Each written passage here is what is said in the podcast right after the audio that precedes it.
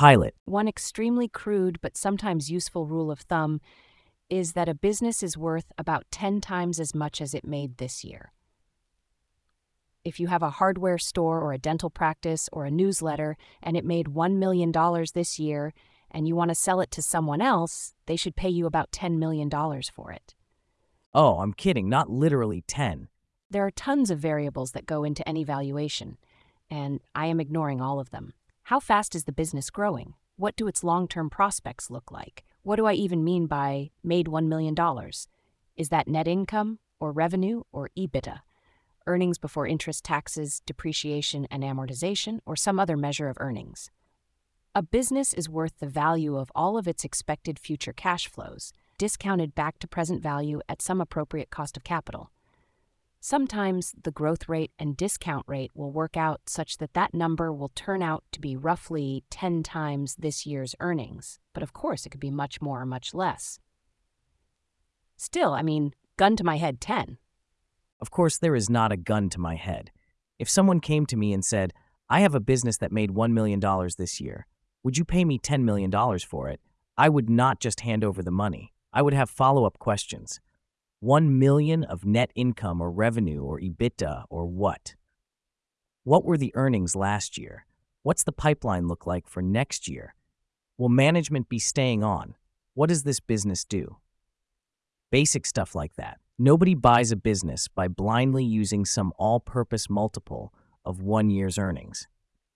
They use context to figure out the appropriate multiple for that particular type of business at this moment in the economic cycle and they adjust their valuation for specific problems or opportunities or one off events that might make this year's earnings not representative of the business's long term prospects. Except Warren Buffett one time. At the Wall Street Journal, Jonathan Weil has a fun story about how Buffett's Berkshire Hathaway Inc. agreed in 2017 to buy a truck stop chain called Pilot Travel Centers for 10 times its earnings in 2023. Not quite, what actually happened is that Berkshire bought 38.6% of Pilot Travel Centers in 2017 for 10 times its EBIT, earnings before interest and taxes that year, but also agreed at the same time to buy another 41.4% in January 2023 and to buy the remaining 20% in January 2024, each time using the same formula, that is, 10 times the previous year's EBIT. The first two purchases have closed, so Berkshire now owns 80% of Pilot Travel Centers. The other 20% is owned by truck stop mogul Jimmy Haslam, the son of Pilot's founder. And soon, Berkshire will have to buy the other 20% of Pilot Travel Centers from Haslam for 10 times its 2023 earnings, whatever they are.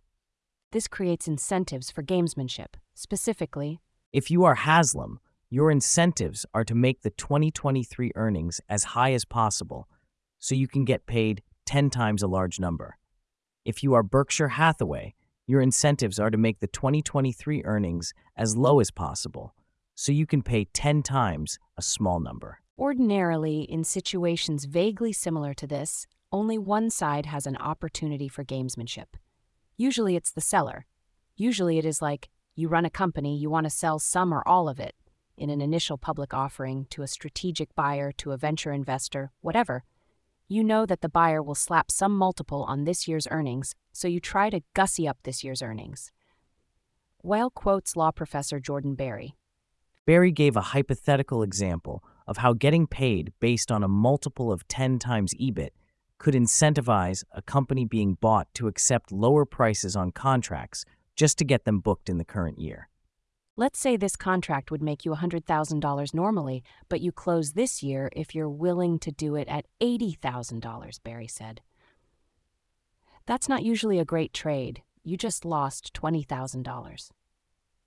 But because the company is being sold, that contract is then worth $800,000. That's a great trade for you, he said. That's why buyers are skeptical and ask questions about the quality of this year's earnings before just paying 10 times EBIT. But, of course, if you have already agreed in advance to pay 10 times EBIT, you don't get to ask those questions. Here, though, both sides allegedly have an opportunity for gamesmanship. Berkshire, the buyer, already owns 80% of Pilot Travel Centers, so it controls the board and appoints the chief executive officer, who can probably do things to make this year's earnings lower. But Haslam, the seller, is the founder. He has closer connections to the company's managers and can call them up and ask them to juice this year's earnings. And so Haslam's company, Pilot Corp, sued Berkshire, arguing that it is artificially depressing earnings to lower its purchase price, and Berkshire countersued Pilot, arguing that Haslam is artificially inflating earnings to increase his sale price. Haslam's argument is about accounting. When Berkshire took over Pilot Travel Centers earlier this year, it changed the company's accounting policies in a way that did not change its economics, but did decrease its accounting earnings while The argument centers on a financial reporting method known as pushdown accounting. When a company gets bought, it can choose whether to revalue all the assets and liabilities on its own separate set of books, in effect, pushing down the acquirer's purchase price and using that as the basis for the new values. The method is optional. Companies have wide discretion on whether to apply it, but if they do, the decision is irrevocable. if a company wants to show lower profits over the short term after getting acquired, it can write up its asset values so it will show higher expenses for things like depreciation and amortization. Pilot Corp said Berkshire did this with PTC's financial statements, which are separate from Berkshire's, along with other adjustments that cut PTC's earnings. Meanwhile, Berkshire argues that Haslam secretly bribed the managers to juice profits.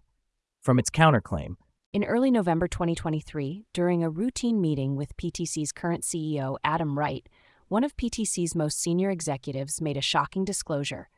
I know there is a narrative out there that I have a side deal with Jimmy Haslam.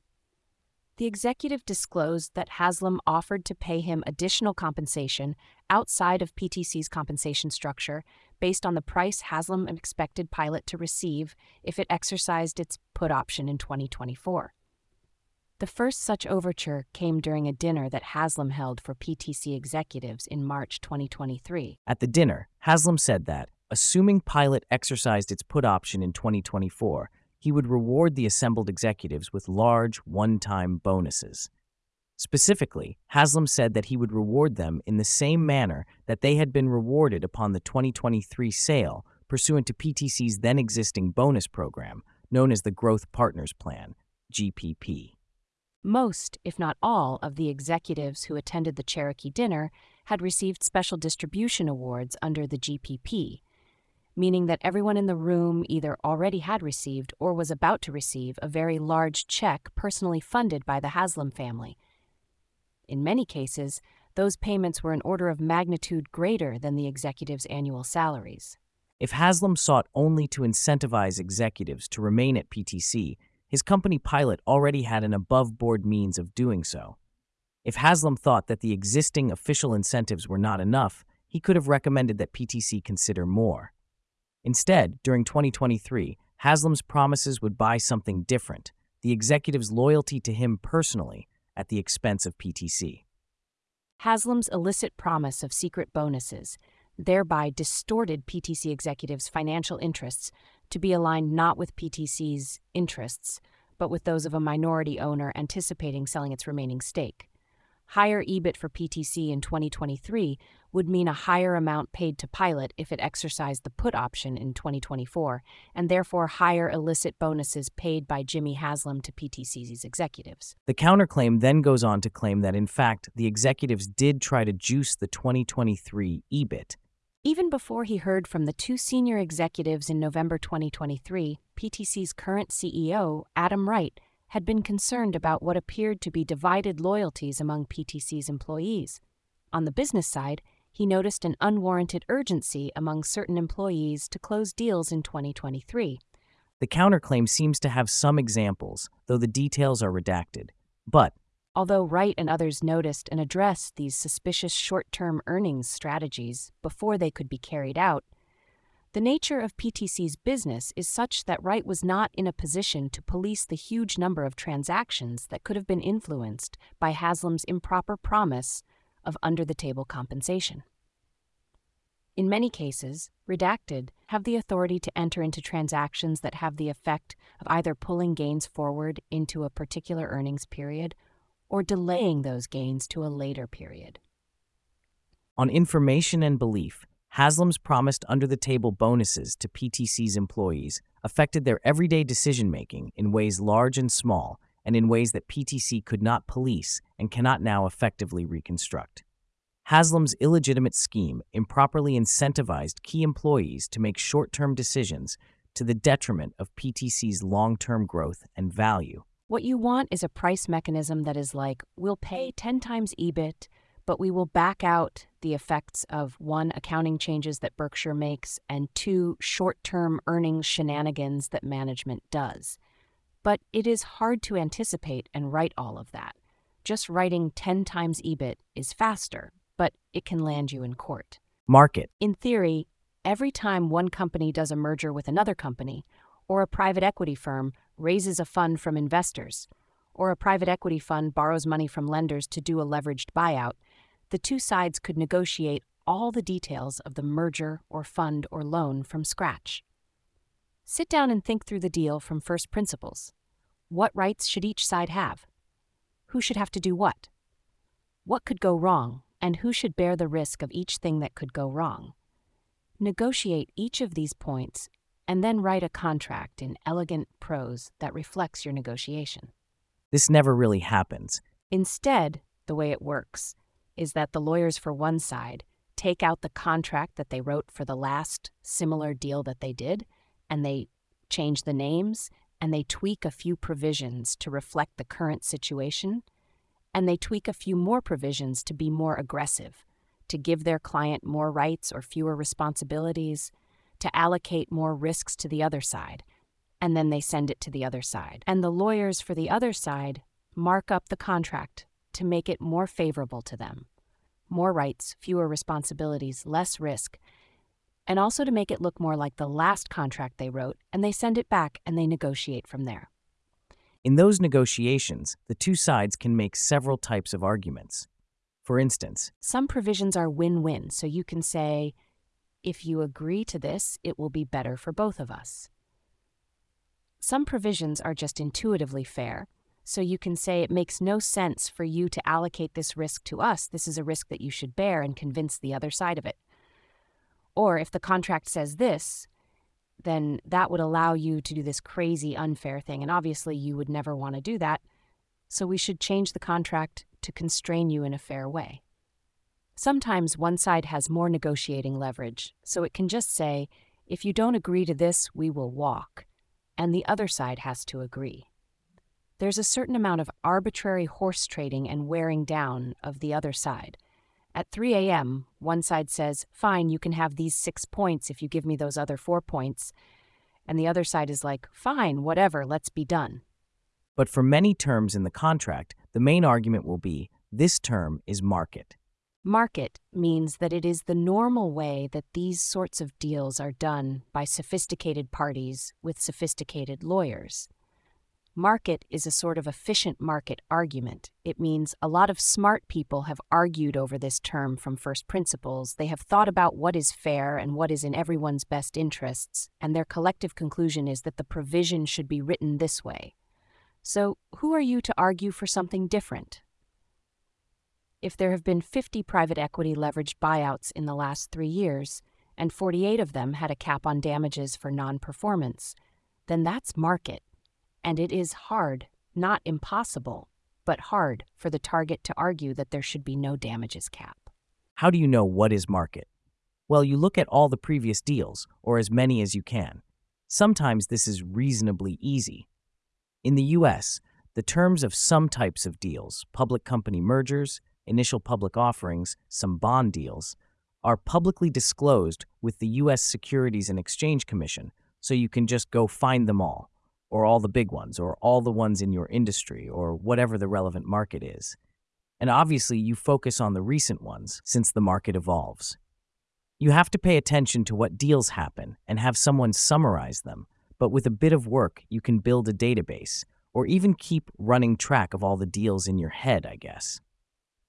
Or get yourself a large language model and ask it, what is a standard ordinary course of business covenant for a U.S. public company merger these days? Other times it is hard. Many deals are not publicly disclosed, and if you want to know what the standard terms are for, say, the limited partnership agreement of a new private equity fund, the best way to do that is to have negotiated a ton of private equity fund agreements. If you've done all of those deals, then you have a database or all the deal terms in your head. And if the people on the other side haven't done the deals, then they don't. And so you can say, this term is market, and they can say, no, it isn't. And you can say, I have negotiated a hundred of these deals, and this term is in every one of them. How many have you negotiated? And they will say, um, four, and they will be ashamed in front of their clients. You will look wise and experienced, and they will look dumb and unreasonable. And you will win the argument. Not always, or anything. It's not like anyone is obligated to agree to market terms, but it's a fairly effective move. Also, though, if you say, I have negotiated a hundred of these deals, and this term is in every one of them, and they haven't, and the deals aren't public, they can't check. If you negotiate all the deals, you can change what terms are market. At the Financial Times, Will Louch has a fascinating profile of Kirkland and Ellis, a U.S. law firm that has become influential and lucrative by building a strong private equity practice and by being more aggressive and commercial than other law firms. There is a lot about the culture and business model of Kirkland, for instance. Unlike other, stuffier firms, if you are good enough, you rise through the ranks fast, rather than waiting for existing partners to retire or die, he adds. It's run like a business and not like a club. A lot of law firms are run like clubs. Another longtime partner says the promotion prospects are one of the unique things about Kirkland. You don't have to wait until you are 60. You can be rewarded really early on, and it can give you a sense of energy. But also, because Kirkland's private equity practices are so big, they have the ability to move what is market. Investors and trade associations are also taking a closer look at Kirkland's modus operandi. Because it works on so many deals, it has advised on more fundraisings than any other firm in every year since 2008. According to data provider Preqin, it collects reams of data about fees and other terms.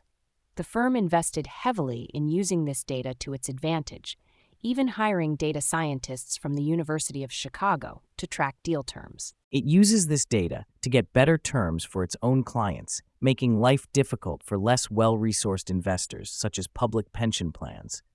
They have the largest market share, says the head of private equity at a large U.S. public pension plan. They will pick a few terms each year and insist they are the market.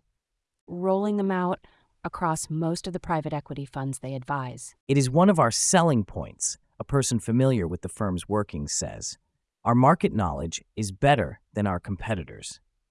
The concentration of market share in the hands of a few large firms, including Simpson Thacher and Proskauer, has attracted criticism from the Institutional Limited Partners Association, a Washington based industry body representing private equity investors. In a report earlier this year, it highlighted the role that lawyers play in helping fund managers negotiate better terms at the expense of investors. Investors say they are accused of collusion if they try to band together with peers to get better terms, with Kirkland among the most aggressive law firms at rebutting any pushback. One other way to influence what is market is to band together with peers, say by being the Institutional Limited Partners Association and publishing your own model private equity fund agreement. This term is in the model agreement, so it must be right, is not quite the same sort of argument as this term is market, so it must be right, but it has some appeal. Lina Khan. An odd institutional dynamic in U.S. regulation right now is the regulators at the Federal Trade Commission and the Securities and Exchange Commission, at least, are unusually aggressive about asserting and expanding their power to regulate. The courts, and in particular the U.S. Supreme Court, are unusually skeptical of regulation and willing to cut back the power of regulators. I guess that just means the president is a Democrat and the Supreme Court are mostly Republicans. Anyway, we have talked a few times about how the SEC's aggressiveness about expanding its power has clashed with courts that are increasingly aggressive about limiting its power. And here is a New York Magazine story about Lina Khan, the chair of the FTC, who has tried to expand the possibilities for U.S. antitrust law and has had a string of losses. A bleaker scenario posited by others is that Khan's tenure at the agency could end up playing into the hands of a skeptical Supreme Court, whose conservative majority has made clear that it will push back on what it believes, fairly or not, to constitute overreach on the part of the executive branch. Former FTC Chair William Kovacic praised Khan for energizing a new generation of scholars and students, but noted that the federal courts seem to be edging in the direction of rethinking the scope of the FTC's power, its decision making framework, the very constitutionality of how it operates. The concern is hardly misplaced. The past few years have generated several Supreme Court decisions that have curtailed the powers of federal regulators, including the FTC itself, and made them more vulnerable to legal challenges. The justices recently heard oral argument on a legal challenge to the Securities and Exchange Commission's system of in house courts that could also make matters worse for the FTC, which has a similar system. I don't know how much the Commission is thinking at the moment about the impact of trying to build a more expansive program in the face of this gathering judicial storm, Kovacic wondered. Do you realize you could come out of this with a much diminished agency? he asked. And Congress is not coming to the rescue for you. You could come out of this with an agency that is much weaker than the one that you went in with, permanently weaker. An FTC that just did traditional FTC stuff might still be constrained by courts that are skeptical of regulation, but an FTC that expands the possibilities of FTC regulation might end up significantly limiting it. Trading through it. One thing that happens when people get accused of insider trading is that prosecutors say things like, This guy never traded stock options before, and then he just happened to buy a lot of options on this stock a week before it announced a merger looks suspicious. If you are not an active trader and you do some well timed trades, juries are more likely to believe that you got an inside tip. On the other hand, if you trade options 100 times a day and some of them work out really well, you can be like, well, yes, that's my job. I get a lot wrong, but I get some big ones right. Nothing suspicious about that. I suppose if you get arrested for insider trading, a clever move would be to keep trading those same stocks. No, man, I just innocently trade these stocks all the time. Sure, it works out sometimes, but that's not insider trading. That's just my deep expertise in the stock. Not legal advice. Also, ideally, some of those trades would make money. Anyway. Joe Lewis, the British billionaire behind one of the world's biggest investing fortunes, continues to buy and sell stocks at the center of U.S. insider trading allegations against him. Since being charged by U.S. federal prosecutors in July, the Tavistock Group founder has repeatedly traded shares of Mirati Therapeutics Inc., Australian Agricultural Co., and Tango Therapeutics Inc., according to data compiled by Bloomberg from regulatory filings. His stakes in those companies, three of the five behind the indictment's claims, total about $540 million. To be fair, Lewis is not actually accused of insider trading in those stocks. He's accused of tipping other people, employees, friends, and lovers, including two of his private jet pilots, who then traded the stocks. Still, oh, I have good ideas about those stocks all the time. Sometimes I share them with my pilots, but that's never inside information, is I suppose a defense, so he might as well keep going. Things happen. Google loses antitrust case brought by Epic Games. Goldman reshuffles private credit in bid to double assets, SBF's lawyer says client was worst witness he has ever seen. BP asks U.S. regulator to intervene in escalating natural gas feud. Goldman trader who was paid $100 million since 2020 to step down. JP Morgan is in a fight over its client's lost $50 million fortune. EY says it's cutting U.S. jobs, delaying start dates for new hires. KKR hires bankers after approaches for its songwrites catalog. Christmas trees in NYC facing soaring prices, with one costing nearly 1.8K. What it's like working in a building shaped like a hot dog.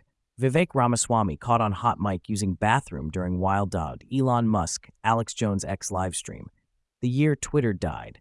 World Excel Championships. Doritos nacho cheese flavored booze has just become a reality. If you'd like to get money stuff in handy email form right in your inbox, please subscribe at this link or you can subscribe to Money Stuff and other great Bloomberg newsletters here. Thanks. In particular, the very most obvious earnings multiple is the price earnings ratio of the S&P 500 index, which is about 21 or so.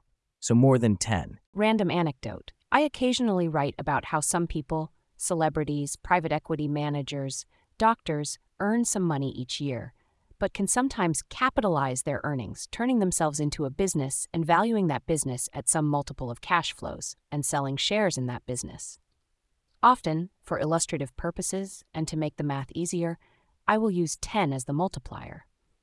So this year, I wrote, let's say you are a doctor in private practice, you make $500,000 per year, and you have $800,000 in the bank. If you sell 10% of your practice to a private equity firm, then they will pay you 10% of the present value of your future earnings.